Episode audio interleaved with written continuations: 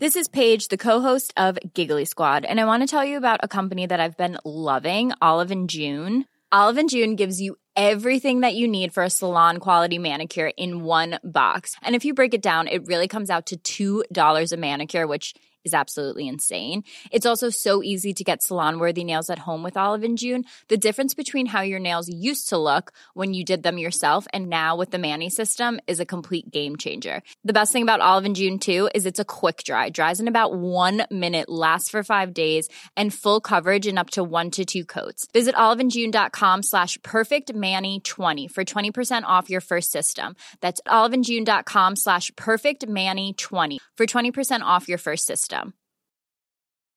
There's never been a faster or easier way to start your weight loss journey than with PlushCare. PlushCare accepts most insurance plans and gives you online access to board-certified physicians who can prescribe FDA-approved weight loss medications like Wigovi and Zepbound for those who qualify.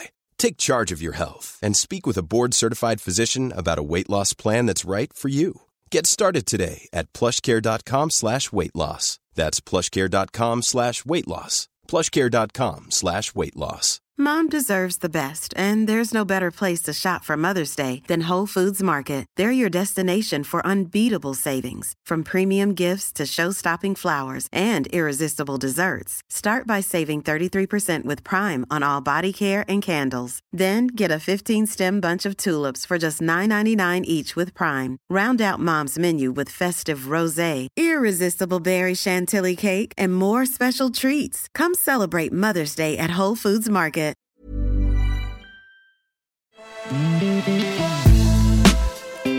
Välkommen till en av tre specialpoddar denna vecka. Alla inspelade på Gothia Cup i Göteborg.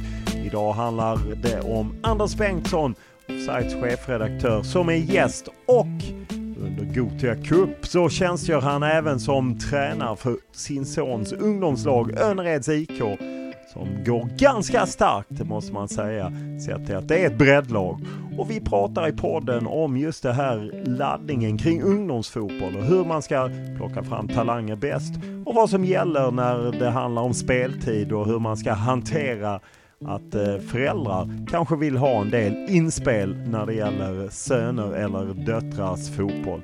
Ja, det finns många frågor som vi rör där. Dessutom talar vi givetvis om sportjournalistikens utmaningar, om medier som sliter ekonomiskt, om offside som avstod spelannonsering och varför det var givet och förvåningen över att en del kanske inte följt efter. Givetvis börjar vi med en faktaruta, om än en mindre sådan. Och det här är ju en livepodd med lite publikljud och så, bara så att ni vet det.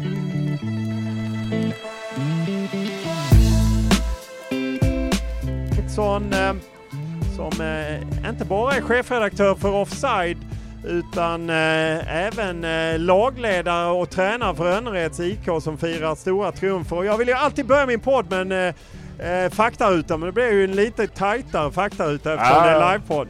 Så vi börjar. Ålder? Är 42 år snart. Bor? Jag bor i västra Göteborg. Eh, din största merit i fotbollssammanhang?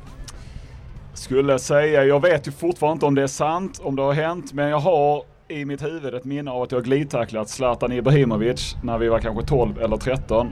Eh, Men med åren så har jag börjat fundera på om det verkligen har hänt. Jag kanske har hittat på det. Och är det inte det så är det att jag blev utsedd till bästa spelare i B-slutspelet i Hallör Cup när jag kanske var 12. Ja, vi hoppas ju att eh, det här glidtacklingen på Zlatan är sann Ja, så att det inte är en ny Lars Ohly som väl spelade med Nacka påstår han bland Ja, annat. Vilken är, skulle du klassa som den största upplevelse du haft i fotbollssammanhang? Ja, om jag lämnar mitt eget supporterskap som egentligen bara handlar om Liverpool och Istanbul 2005, Champions League-finalen där, och jag går till det som jag lägger mest tid på just nu, så är det kanske faktiskt det här, de här dagarna under Gothia Cup 2023. Där vi då just nu är i eh, avslutspelet. Vi vann tre av tre matcher i gruppspelet. Vi vann här på förmiddagen i 32 delsfinal och vi spelar 16 delsfinal ikväll mot antingen IFK Göteborg eller BP. Nu är du både fotbollstränare och eh, journalist och då undrar jag, vem är din förebild? som... Eh, ja, det får du välja helt Som journalist så har jag alltid sagt att det är Gay Talisi, en åldrad man som kanske inte har åldrats med så mycket värdighet. Han har varit ute i lite olika skandaler. Men han eh, revolutionerade kanske reportagejournalistiken på framförallt 60-talet. Eh, så Gay Talisi skulle jag säga är en förebild. Eh, sen har jag nog ingen förebild vad gäller tränar, tränarbiten.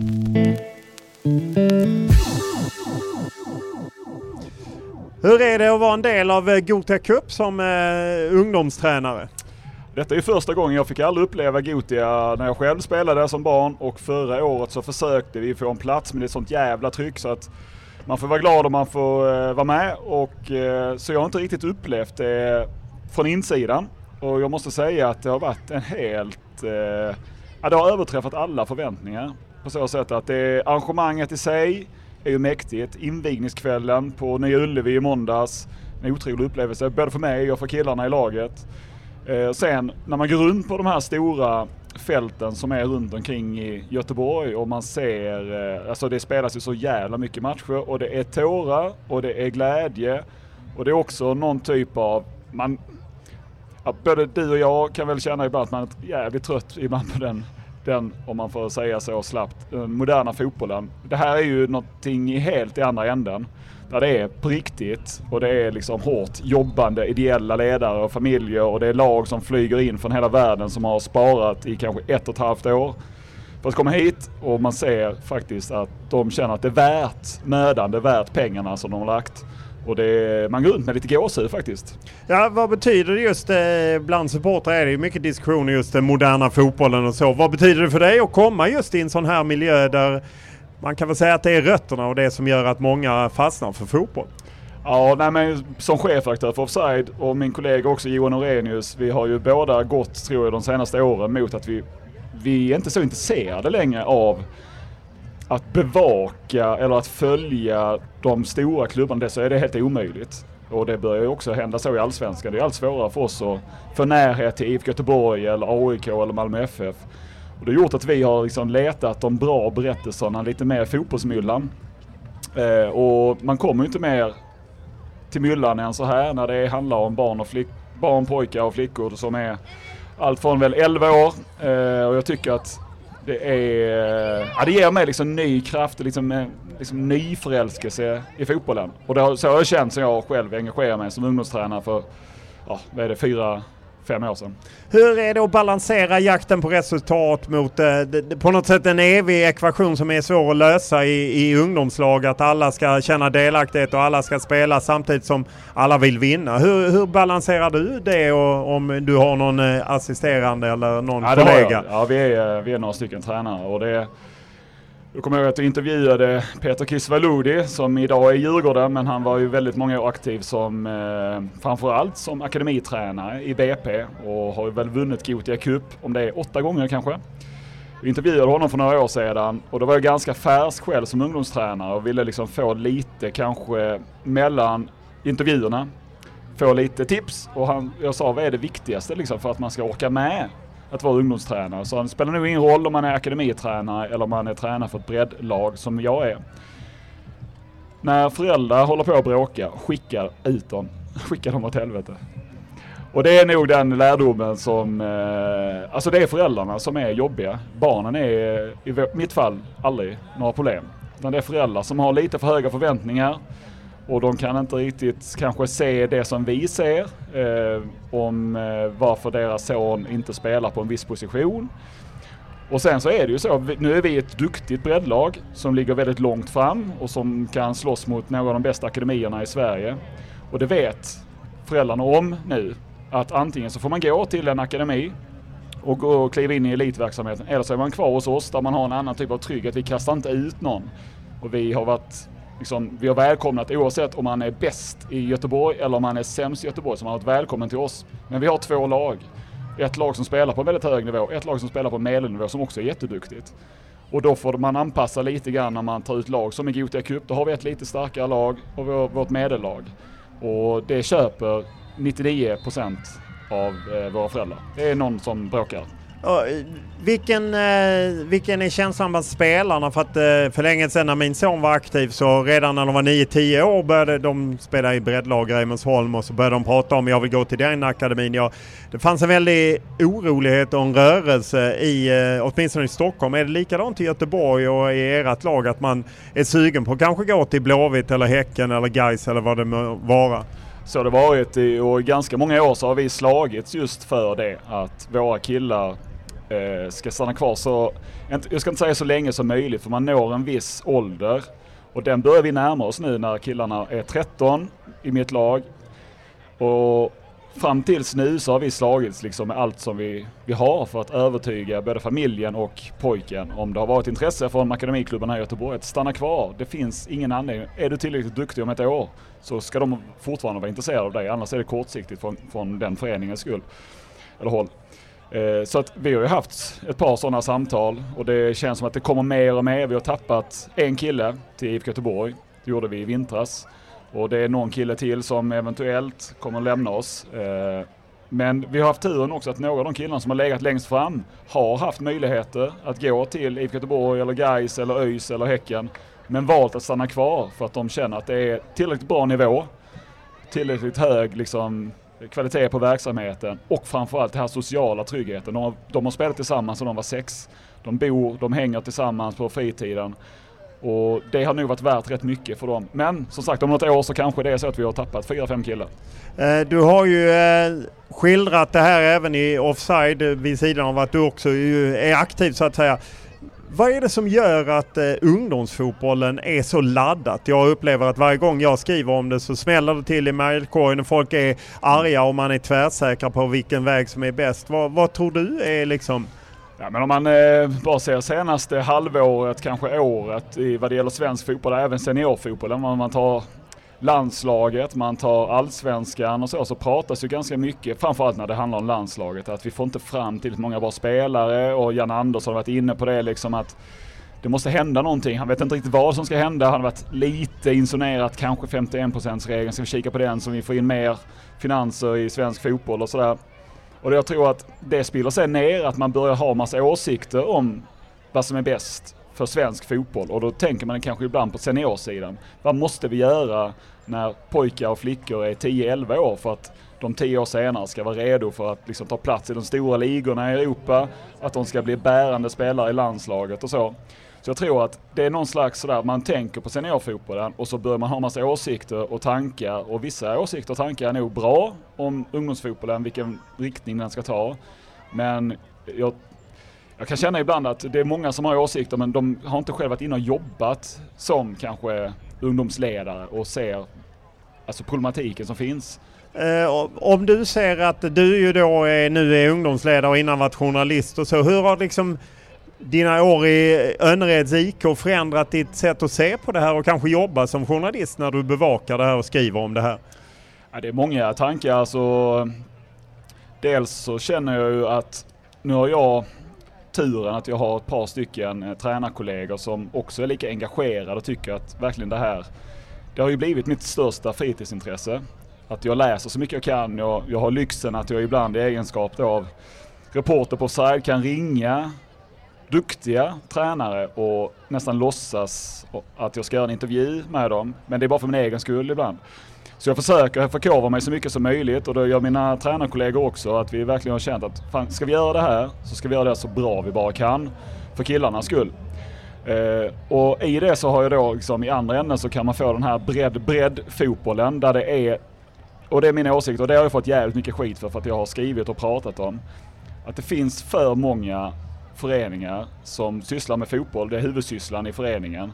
Men där det handlar om att få in volym i föreningen. Man ska få in, kanske, eh, säg att man är en division 4-klubb, aldrig varit uppe högre än så på seniorsidan. Och så har man en stor ungdomsverksamhet. Och så lägger man pengar på A-lagsverksamheten. Många av de medlemsintäkterna och de intäkter som man får i föreningsstöd och sådär, de går till seniorverksamheten istället för att man anställer kanske en föreningsutvecklare som hjälper alla ideella ledare eh, i alla ålderskullar. Det hade gjort, tror jag, mer än någonting annat svensk fotboll har blivit bättre. Att breddföreningarna som fostrar fortfarande den stora majoriteten av alla spelare. Nu blir det lite mer akademispelare som syns i, i som har gått hela vägen i akademiklubbarna, i landslagen och sådär. Men det är fortfarande så att någon gång så börjar de som sex eller femåringar i en breddförening och sen kanske när de är 10-11 tar de kliv till en akademiförening. Men de 4, 5, 6 åren där, de är helt avgörande. Och där känner jag att där skulle man lägga mycket, mycket mer resurser. Eh, jag vet att du var med i fotbollsförbundets podd eh, med Per Avidén som ju är ansvarig där. Vad, vad är din bild ändå på att eh, vägen fram vore för svensk fotboll oavsett om det är tjejer eller killar? Alltså först och främst så tycker jag svensk fotboll länge har saknat någon som tar ut riktningen. Alltså vad det gäller landslagen. Vad ska landslaget stå för?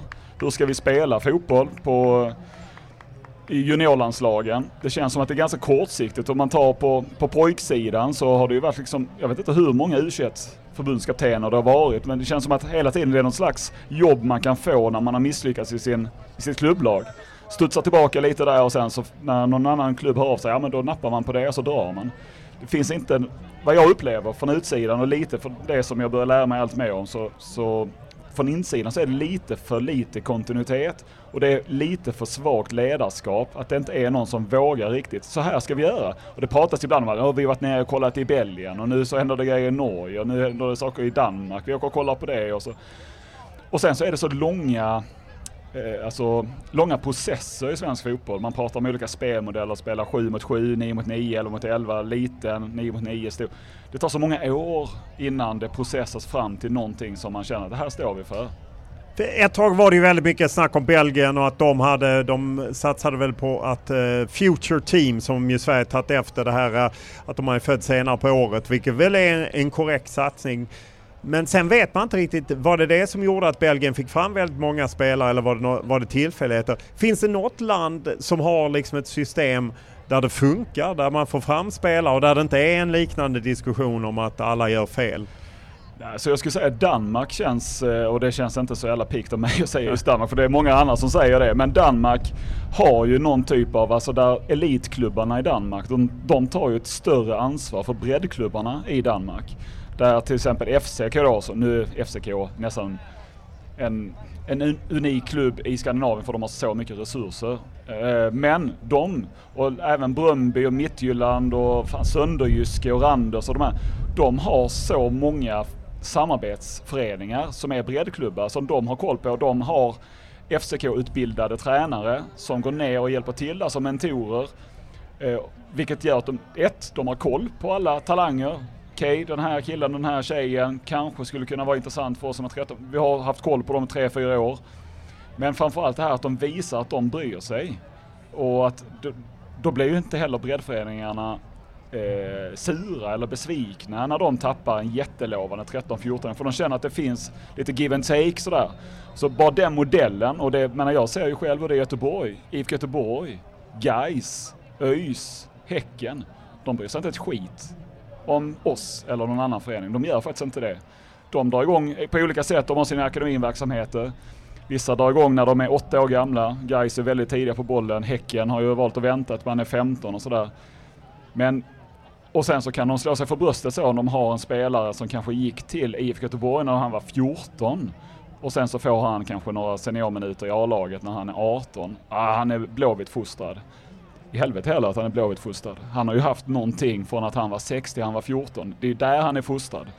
Det är inte så svårt för akademierna om de hela tiden handplockar de bästa i ålderskullarna runt omkring i Göteborg, eller Storgöteborg, även från Kungsbacka och, och Uddevalla och sådär. Det är inte så svårt för dem och det, det gör mig alltid lika förbannad för jag vet hur mycket jobb det ligger bakom.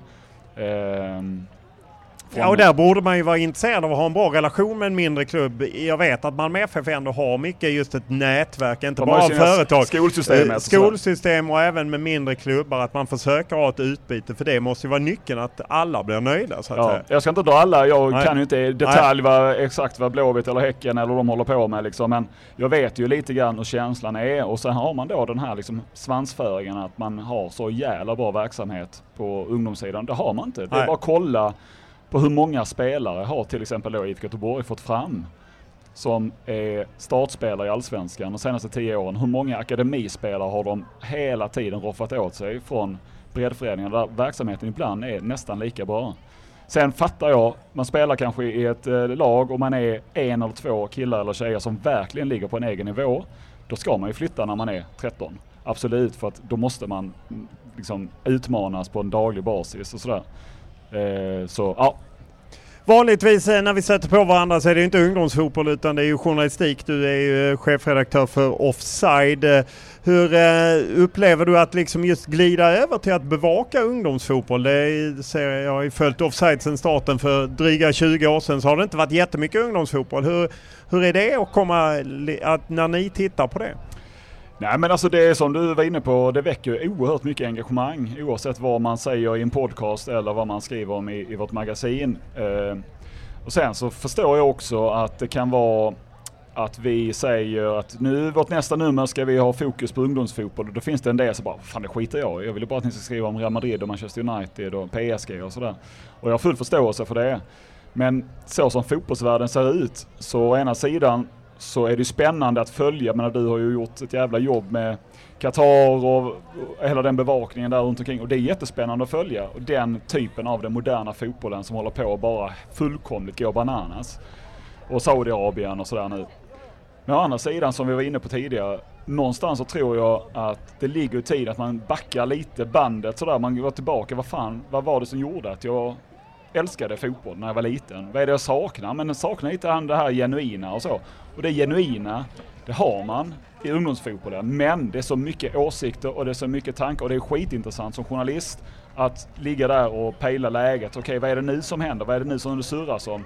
Och så är det någon som tar ut någon riktning, någon eh, akademiklubb som väljer nu ska vi helt byta spår, nu ska vi skita i och kolla på fysisk mognad, nu ska vi bara gå på liksom de som har spelförståelse. Det händer så mycket saker hela tiden så det är så ombytlig och därför så blir det spännande som journalist att följa. Eh, journalistiskt är ju ingen, eh, under de senaste tio åren så har ju resurserna till journalister minskat eh, på tidningar och även på tv-kanaler och jag menar offside. Ja. Hur ser du, hur är liksom er eh, dagliga tillvaro? Ni har gjort om eh, magasinet, dragit ner och satsat mer digitalt. Hur, hur tänker ni framöver? Nej men vi har gjort en stor förändring under våren där vi har eh, satsat eh, ganska mycket på att dra igång lite nya poddar. Vi läser in alla våra reportage, man kan lyssna på det och så och vi känner ju någonstans att, om jag ser på min egen son som är 13, jag har svårt att se att när han är 18 och han har ansvar för sin egen ekonomi, att han går och köper fysiskt magasin på Pressbyrån. Han kommer inte göra det, så ska Offside ha någon typ av eh, framtid på en horisont som kanske är 10 år i alla fall, så måste vi också träffa eh, samtiden på ett nytt sätt som vi inte har gjort. Vi har varit lite för slappa lite för länge.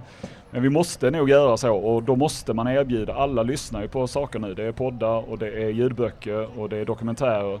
Och där kan man nog göra den journalistiken som Offside har velat göra fast i ett annat format lite mer. Sen, jag är själv en tidningsperson och älskar själva hantverket med att göra ett magasin. Så det kommer inte vara så under min tid som chefredaktör att magasinet kommer att försvinna. Det kommer det inte göra. Men vi måste addera lite andra träffytor för att vi ska få en snurr i ekonomin. Hur är den balansen att just bedriva den vanliga journalistiken och det som gjorde eh, att vi, både du och jag kanske sökte oss till yrket en gång i tiden och samtidigt så måste man utforska nya saker och hela tiden vara i, i framkant och, och testa. Hur, hur, är den balansen? För jag menar man har bara 24 timmar om dygnet. Ja. Nej, det är ju, vissa dagar så önskar man ju att det hade varit som det var för 10-15 år sedan när man bara gjorde, skrev reportage. Det var ju en härlig tid på många sätt eh, och man kunde sitta och spåna idéer och hitta roliga vinklar och sådär. Idag är det någonting annat, man har så många bollar i luften samtidigt. Man måste vara rätt engagerande i sociala medier och måste locka till intresse och måste tisa och man måste liksom hela tiden vara på tårna. Och det gör ju någonstans att man tappar lite någon, i någon ände. Kvaliteten om det handlar om, om själva liksom den skrivna texten eller om det handlar om idéarbete eller om det handlar om att lägga tid på granskningar som är oerhört dyrt och tar lång tid. Någonstans så får man offra någonting. Jag känner att vi har inte vi har inte uttalat nu offrar vi det här för att vi ska göra det här. Vi vill ju tro att vi skapar oss en framtid på offside där vi har möjlighet att göra fortfarande den här långsamma berättande journalistiken. Men samtidigt vara lite ute på andra kanaler, andra plattformar och så. Vad får ni för reaktioner nu efter omgörningen? Vad får ni för reaktioner från lyssnare och läsare då eftersom ni har adderat många lyssnare? Ja, jag skulle säga vi, det var ju lite nervöst och sådär med tanke på att det är en rätt stor förändring. Vi har gått från då sex magasin om året till fyra magasin om året. Eh, så det var ju lite nervöst, men jag ska säga att de flesta, alltså den stora majoriteten faktiskt, har varit väldigt positiva. Det är klart att det är några som är sura. jag fattar det. Eh, jag fattar, om jag hade varit i min pappas generation, jag är bara en läsande, han är, läser bara. Han lyssnar inte på någonting, han tycker, fan, sex nummer fick jag tidigare, nu ska jag bara få fyra, vad är detta för nedbantning? Så jag förstår det, men vi vill ju hävda ändå att ska vi överleva så måste vi göra den här förändringen. Så är det tyvärr alltså. Apropå eh, överlevnad och så. Ni var ju modiga och i framkant när ni sa nej till spelbolag. Är det fyra år sedan eller fem år sedan? Hösten 2018. Eh, ja, snart fem år sedan. Nu följer Guardian efter, efter många år, eh, engelska giganten och tackar nej till spelbolag. Hur, hur ser du tillbaka på det? Och jag vet, jag tipsade om er att ni skulle ta tillbaka spelbolaget ja, och satsa mer på granskningar. Men eh, hur ja, ser du på det? Nej, alltså ska man vara helt egoistisk, jag hade haft en bättre lön om vi hade haft spelbolag till exempel. Eh, men jag är fortfarande jävligt stolt över att vi tog ett sånt beslut för det kostade oss oerhört mycket pengar. Och sen så kunde inte vi veta att det skulle först komma en pandemi som skulle påverka annonsmarknaden oerhört mycket. Och att det därefter det skulle vara liksom att Putin skulle invadera Ukraina, det skulle påverka hela världsekonomin. Så att det har, ju, det har ju varit tuffa år men vi har lyckats hålla näsan precis över vattenytan, eh, skulle jag säga. Eh, och jag ångrar fortfarande inte det utan jag känner att vi ville vi, jag gjorde ju en stor här för ett år sedan är det snart, en stor granskning om Unibet då, som är den stora huvudsponsorn till svensk elitfotboll. Och jag kände lite grann att Kommer någon annan redaktion att göra den här? Nu vet jag att ni på Fotbollskanalen ja, Martin Pettersson har gjort det mycket i Unibet också. Absolut, men jag tycker generellt att det är lite för tyst för, från för många sportredaktioner eftersom att de vet att det är spelbolagen som betalar en viss procent av deras lön i alla fall. Och jag vill inte tro att det är så att man inte granskar om man får reda på att det är någonting som händer i spelbranschen. Men jag är också säker på att det har hänt. Och det känner jag, det får inte vara så att man misstänker. För offside, som du sa, det har funnits sedan år 2000 och kanske kännetecknats mest för liksom att vi har en viss trovärdighet. Och då kände jag och min kollega Johan Orenius då att nej, fan det får inte vara så att man misstänker att bara för att vi är sponsrade av Zlatans spelbolag som han var engagerad i väldigt mycket för x antal år sedan och de har betalat oss 300 000 kronor för att de är med i vår podd och att de är med i, eh, med annonser i vår tidning. Och så är det någon skit som händer i det spelbolaget. Att vi skulle välja att inte prata eller granska det här spelbolaget på grund av det. Det får inte hända. Hur ser du på att eh, inga andra svenska medier följt efter? Ja, jag har förståelse för det. För det är bara att se nu, vi pratade här innan vi slog på mickarna och lite grann om Viaplay, de senaste rapporterna där vad som händer som är ett stort bolag som går riktigt, riktigt illa. Eh, och jag vet hur det är på Aftonbladet och Expressen och Fotbollskanalen. Alla kämpar ju liksom. Hur fan ska det här gå runt eh, på sikt? Eh, så jag fattar det att det är ett jäkligt stort beslut att ta. Och nu, nu hade vi lyxen av att vi inte är ett jättestort bolag. Det är väldigt nära för mig att prata med styrelsen eller att prata med delägarna. Det kan man inte göra om man är en reporter på Aftonbladet och känner fan, vad händer här? Alla saker jag skriver blir inbäddade med massa re reklam för ett spelbolag. Man kan inte ringa styrelsen och säga fan, vad händer här? Om man inte är typ Erik Nive. Nej, så svårt att, ja i och för sig han fick Amnesty-annonser kring sina krönikor i, ja. från Qatar. Men om man ser eh, till är det någon skillnad på spelbolagen, eh, alkoholreklam? Nu har väl inte ni alkoholreklam men många andra har ju det. Vi har faktiskt haft det. Ja, ja. Eh, vad är skillnaden där? Ja, men vi kände så att visst alkohol och fotboll det kan man säga att det ibland är problematiskt att eh, de två hänger ihop så mycket som de gör. Men spelbolag och fotboll har ju exploderat på ett sätt som inte, alltså alkoholen har ju funnits där i evigheter, att den finns, den säljs på matcharenor och sådär. Men just det här med, med spelbolagen, alltså vi har ju allt från så det, är, det är så ett stort mörkertal bland till exempel allsvenska spelare och superettan-spelare som har själv spelproblem till exempel. Och att de då uppmanas att göra reklam, att bli frontfigurer för ett spelbolag. Det tycker jag kan vara problematiskt. De uppmanas inte att bli frontfigurer för Åbro eller för Carlsberg, för det, det känner man, det, det, gör man inte. Och sen så är det sånt oerhört mörkertal med spelberoende i Sverige som är helt klart underrapporterat in i bomben.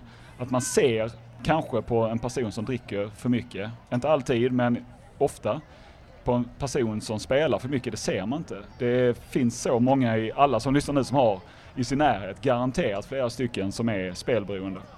Ja, det är ju verkligen eh, något som är problematiskt. En annan sak där pengarna bestämmer, för det kan man ju säga i, när det gäller annonser för spelbolag att de bestämmer, är ju det som eh, nu med sporttvätt jag måste ju fråga dig som är Liverpool-supporter, Jordan Henderson som ju stått upp för LBTQI-personer och alla sådana frågor. Att han nu verkar vara på väg till Steven Gerrard. Han är ju manager för Al Attifak, eh, Al Etifak. Eh, som är Robin Quaisons klubb också. Och nu är Henderson på väg dit. Hur, hur landar det hos dig? Ja, det är oerhört deppigt faktiskt. Det det var faktiskt mer deppigt när Henderson gick dit än när Gerard gick dit. Gerard hade väl kanske någonstans insett att han eh, inte skulle få de hetaste jobben som fotbollstränare i Europa. Och eh, då när det presenteras ett bud och han kan jobba där lite i skymundan och tjäna en jävla massa pengar. Jag respekterar ju inte det, men jag kan förstå det lite mer. Henderson är lagkapten i en av världens största klubbar i Liverpool och precis som du säger så har han varit en av dem som har mest propagerat för liksom, rättigheter för hbtq-världen. Och så gör han det här. Det är faktiskt eh, otroligt eh, märkligt av honom. Och vi får se, det är inte helt eh, klappat och klart att det blir så. Du, nu senast jag hörde var att han började tveka lite grann. Men det finns ingen väg tillbaka för honom i Liverpool heller. För han är lite person non grata därför att han har just det, det funkar inte liksom att komma tillbaka som lagkapten i Liverpool när man har haft den här eh, dubbelmoralen. Varför tror du att vi, eh, om vi lämnar Henderson, tar den större bilden att eh, under alla år Zlatan och Seger och Aslani spelade för PSG så ställde vi inga frågor liksom kring att pengarna indirekt i alla fall kom från migrantarbetare och, och liknande. Varför tror du vi har vaknat så sent om vi är självkritiska i media? Jag vet inte, alltså man har kanske gjort det, man fattar kanske inte riktigt exakt varifrån pengarna kom riktigt. Så PSG så det var ju någonting som hände när det, det var ju samma när Qatar tilldelades fotbolls-VM. Det var inte så jävla mycket liv då. Vad var det? Det kan du årtalet? Var det 2011? 2010, 2 december. Ja precis. Mest liv om att eh, det skulle vara varmt och gå och ja, dricka öl i ett muslimskt ja, land. Ja det var liksom, han skojade lite. Det och de ska hitta på sådana artificiella moln så att det inte ska bli... Det var mest skoj sådär. Och det tog ju liksom ganska många år, kanske 2018, 2019 som man började liksom fundera på vad är det som händer. Och det, det är ju inte bara sportjournalistikens fel utan det är journalistiken i stort. Alltså att man har underrapporterat från den delen av världen. Hur ser mänskliga rättigheter ut i Qatar? Hur funkar, precis som du har pratat om så mycket, svenska staten och regeringen, vad de haft för kopplingar? Hur har vi hjälpt dem här? Och det, som du har sagt så många gånger så är det sånt jävla hyckleri när man kritiserar en fotbollsspelare som väljer att flytta till Saudi, men vägrar kritisera sitt eget parti eller som har liksom slagits för att vi ska sälja vapen eller vi ska eh, inte sälja vapen, äh, sälja vapen. Eller hitta på olika typer av affärsuppgörelser som ska gynna. Alltså det är sån otroligt. Men jag tror att det har varit underöppet. Man har inte riktigt förstått, man har inte velat förstå, förstå. Och sen så när det väl trillar ner på lätten så känner alla att fan detta ska vi ta avstånd från. Men eh, nu händer ju nya saker med Saudiarabien som håller då på att förändra hela fotbollsvärlden eh, och verkligheten för alla. Liksom, plötsligt så kanske är det så. Jag, jag skrev det på skämt för en månad sedan så att kan det vara så att Saudiarabiska ligan är bäst i världen om fem år? Och då hade typ Benzema, Ronaldo och kanske det var no någon till. N'Golo Kanté, de hade gått i. Jag tänkte nu blir det inte så många fler. Nu är det varje dag plötsligt så kommer de ha en riktigt stark liga. Och de vill köpa ATP-touren, de får Formel 1 och golftouren. Du vet, plötsligt så är hela, hela idrottsvärlden i Saudiarabien och då kan man antingen lägga sig ner där eller så går man hit till Gothia Cup och kollar på ungdomsfotboll där fortfarande inte finns den Nej, och, och där undrar jag lite, var går din gräns? Du sa innan att jag inte är lika intresserad och vi bevakar inte det, den internationella fotbollen på samma sätt. Och jag menar, vår kollega Johanna Frändén drog ju sin gräns, hon åkte inte till Qatar Mm. exempelvis. Var går din gräns liksom i vad du kan känna att ni ska bevaka och följa? Nej, inga gränser skulle jag säga. Så jag känner väl att eh, Eh, så vet vi att vi kan berätta någonting journalistiskt, avslöja någonting journalistiskt, då gör vi ju det. Det spelar ingen roll vad det handlar om. Men sen är det ju, det är ju, en gång vi pratar om resurser för journalistiken och sådär, att ge sig in i den stora miljardindustrin och var pengarna exakt kommer ifrån och var de göms och olika typer av att Newcastle plötsligt har en sponsor som knappt, eller Manchester City, de har sponsorer som knappt finns. Alltså när man letar efter vad är det för bolag? Ja men det är pengar som bara pumpas in för att de ska kunna värva mer spelare. Så jag tror att vi är en eh, redaktion på tre personer. Vi, det ska mycket till att vi är de som avslöjar det. Men vi, får, vi kommer gärna haka på och prata om det i vår podcast och försöka hitta våra egna ingångar för att berätta på ett annat sätt. Men att det är vi som avslöjar de här, det har vi för lite resurser att göra när det är de här stora internationella berättelserna. Eh, om man går till journalistiken eh, totalt sett så är ju den under hot, vilket vi har ju pratat om här. Och samtidigt så finns det ju mer att lyssna på och ta del av än någonsin tidigare. Kanske mycket supporterjournalistik eh, eller liksom i de gränslandet. Hur ser du på det skiftet som sker? Liksom att de traditionella eh, medierna kanske är svårt med sin journalistik och eh, samtidigt kommer det andra som skildrar fotbollen och glädjen och, och, och så och kanske mer ur ett supporterperspektiv. Jag tycker inte att det är negativt. Jag tycker att det adderar någonting. Eh, sen så får man också vara medveten tror jag när man lyssnar. Eh, vad är det för, för folk som är avsändare?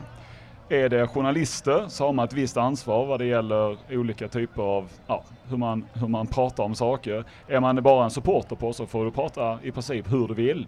Du kan hänga ut folk, du kan vara överkritisk, du behöver inte ta ansvar för någonting. Så att det ska man ju nog vara rätt medveten om, vad är det för liksom, publicistisk eh, bakgrund sådär. Men, men sen så tycker jag, om man tar det ett steg till så finns det ju tendenser. Det känns som att det lyfter, alltså AIK har ju varit rätt tidiga på bollen att de har sitt eget sitt eget liksom mediebolag nu som de håller på att bygga, Follow AIK och sådär, där de publicerar exklusiva saker.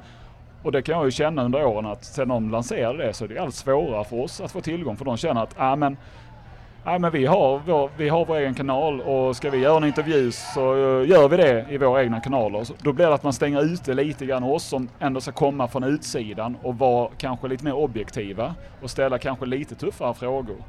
Och då är det ju en fara om det blir så att klubbarna känner att vi behöver inte Nej, för det ser man ju tydligt med jag menar, Hammarby har verksamhet, framförallt Malmö FF sänder ju till och med egna kvalmatcher, egna uppsnacksstudios och liknande. Och, och naturligtvis styr ju spelare och kanske styr undan spelare som det är något känsligt med. Absolut, ja men så är det och det har ju varit flera gånger det har varit just så att hört av mig till ursäkta, till någon sportchef för att eh, göra en intervjuförfrågan om man inte har numret direkt till spelaren och så får man svar ett par dagar senare att eh, nej, eh, den här personen ska göra en stor intervju som publiceras ungefär samtidigt som ni planerar att komma ut så vi känner att det räcker.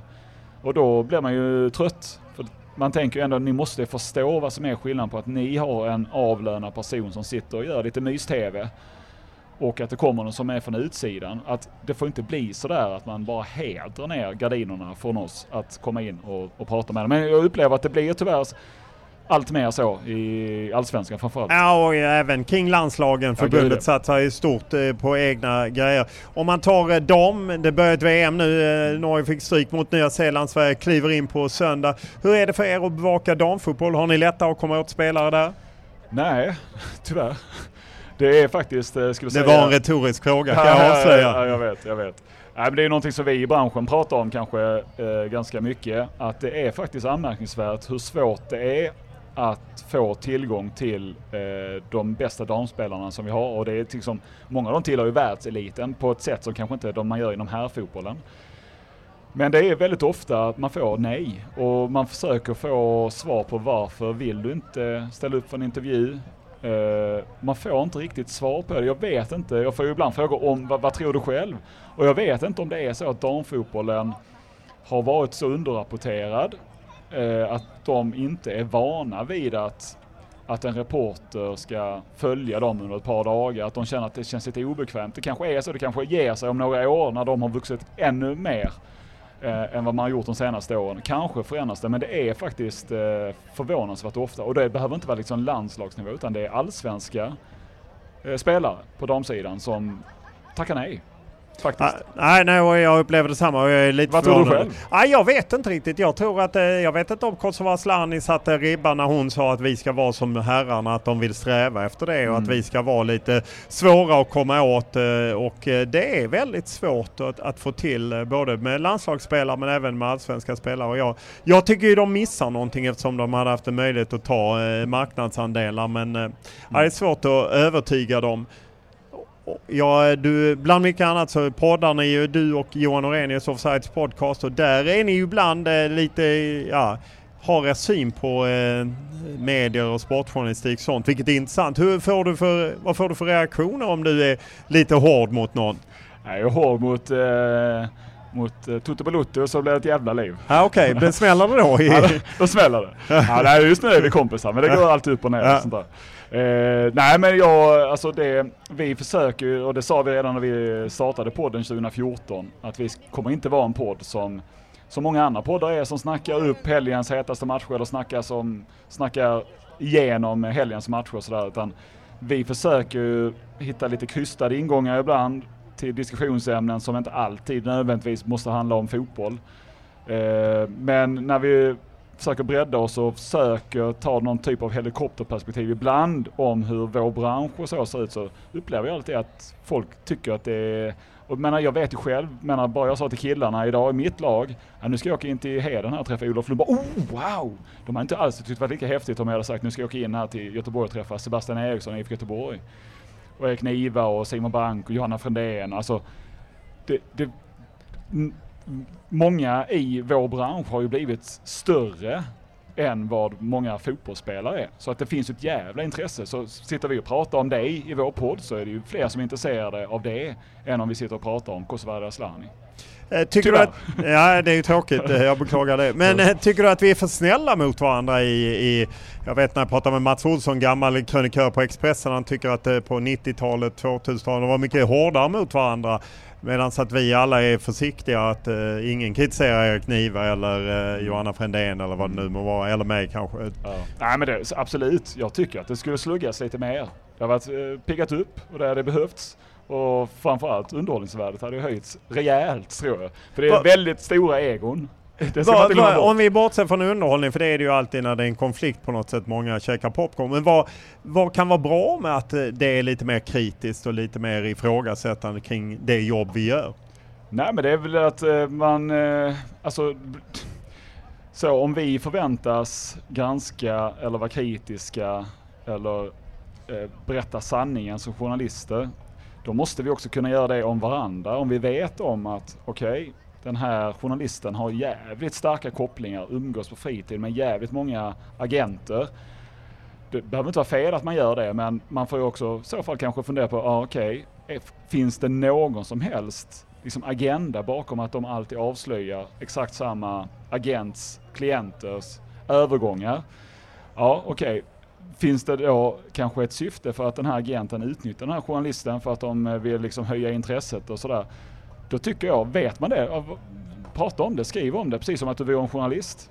Men samtidigt så är det så att eh, Fast sådana mönster är inte så svåra att lägga. Sen ska man ju Nej, veta nej. att det är sant. Ja, man ska veta att det är sant. Absolut. Nej, men jag tog bara, jag- kanske ett dåligt Nej, exempel. nej, tog- nej, men Ja. jag bara... Nej. Är, är vi för känsliga nu om jag är elak mot Niklas Jihde så använder jag honom att han beklagade sig över att DN och eh, Ola Wenström eh, var kritiska mot honom efter eh, Janne Bojan att han inte klarade jobbet som programledare. Det tog han illa vid sig. Han tyckte det var orättvist. Och då tänkte jag att jag menar, han, de har ju tagit in Janne Andersson där och ja, gått rätt hårt åt honom. Är vi för gnälliga och vågar inte ta, kan inte ta kritik? Ja, det tror jag definitivt. Och jag tänker ju många gånger på det. Och, alltså i en eh, tv-studio så kan man sitta och prata oerhört kritiskt om spelare som inte är i studion eller om en tränare att det är helt katastrof. Man har så jävla mycket åsikter. De Man är expertkommentator eller programledare och man försöker hela tiden hitta det. Och sen så kommer den här spelaren ganska många gånger in i någon intervju och så. Då är det så här småputtrigt och, och liksom man vågar inte och sen så lämnar den lämnar personen eh, tv-studion sen så två minuter senare så, ah, det är för jävligt alltså. Fan, det, han får skärpa till sig annars så ska han inte ha kvar det jobbet och sådär. Så det blir ju, alltså när man tittar på det och det kan jag titta på utan att jag är journalist och känna, vad fan, det är ju hyckleri på hög nivå ibland. Så att absolut. Eh, sen så förstår jag också att man inte alltid kanske mm, blir journalist för att man vill hamna i de här poppa popcorn-lägena. Att man har liksom småbarn och man skriver man någonting i sociala medier så vet man nu kommer det brinna här i notifications ikväll och mitt barn har kolik. Då kanske man duckar för det, men eh, förhoppningsvis är den perioden med kolik bara några månader och att man sen orkar lite grann. Och jag kan ju känna igen det själv, att för tio år sedan så var jag mycket mer ute och svingade höger och vänster och hade mycket, mycket mer åsikter och sådär. Publika åsikter.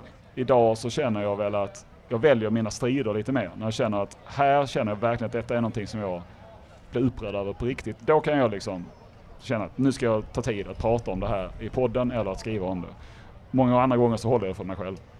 Eh, vi nämnde kort eh, Viaplay som har kris och även eh, Telia Simor. Eh, vi sliter också med ekonomin och många gör det, tidningar och allting. Om du tittar framåt, vad, vad tror, hur ser eh, mediebranschen för sport ut om fem år? Eller tre? Ja, jag önskar det. Jag borde ju nästan veta det med tanke på att jag är chefredaktör. Men jag vet inte. Det är så jävla föränderligt hela tiden. Så att någonstans så är det, man får försöka vidga vyerna och hela tiden se vad är det som ligger ett steg fram och inte bara anpassa sig hela tiden. Man försöker hitta någonting som är ett steg före och att man kan hitta den där precis så som Offside gjorde år 2000 plötsligt så kom Offside som var liksom första gången som man liksom verkligen hade långa reportage där man följde någon under längre tid och det slog som fan. Och det var ju 23 år sedan. Så att jag vet inte, jag, jag tror inte att jag kommer vara den som uppfinner det nya, heta, som kommer förändra Offsides eh, framtid som gör att vi eh, gör miljonvinster. Men jag vill tro ändå att någonstans gnetar vi på som liksom en defensiv mittfältare som håller oss lite så. Kontro kontrollerar läget, ser lite grann när det finns läge att sticka in bollen offensivt och så hugger vi. Och hugger lite på oss i media, andra ja, kollegorna. Det behöver du rappa ja. upp lite. Ja, jag ska göra det, jag ska göra det. Jag lovar Olof. Stort tack för att du kom hit och jag hoppas att ni vinner nu 16-delen. Önnered går hela vägen till ja, Heden och final. Ja, för fan. Sen kan du sluta som chefredaktör ja, och bli, ta, efter, ta över efter Janne Andersson kanske? Ja, det är lite långt bort tror jag. Ja. Ja. Stort tack för att du kom hit. Tack själv. Tack Anders.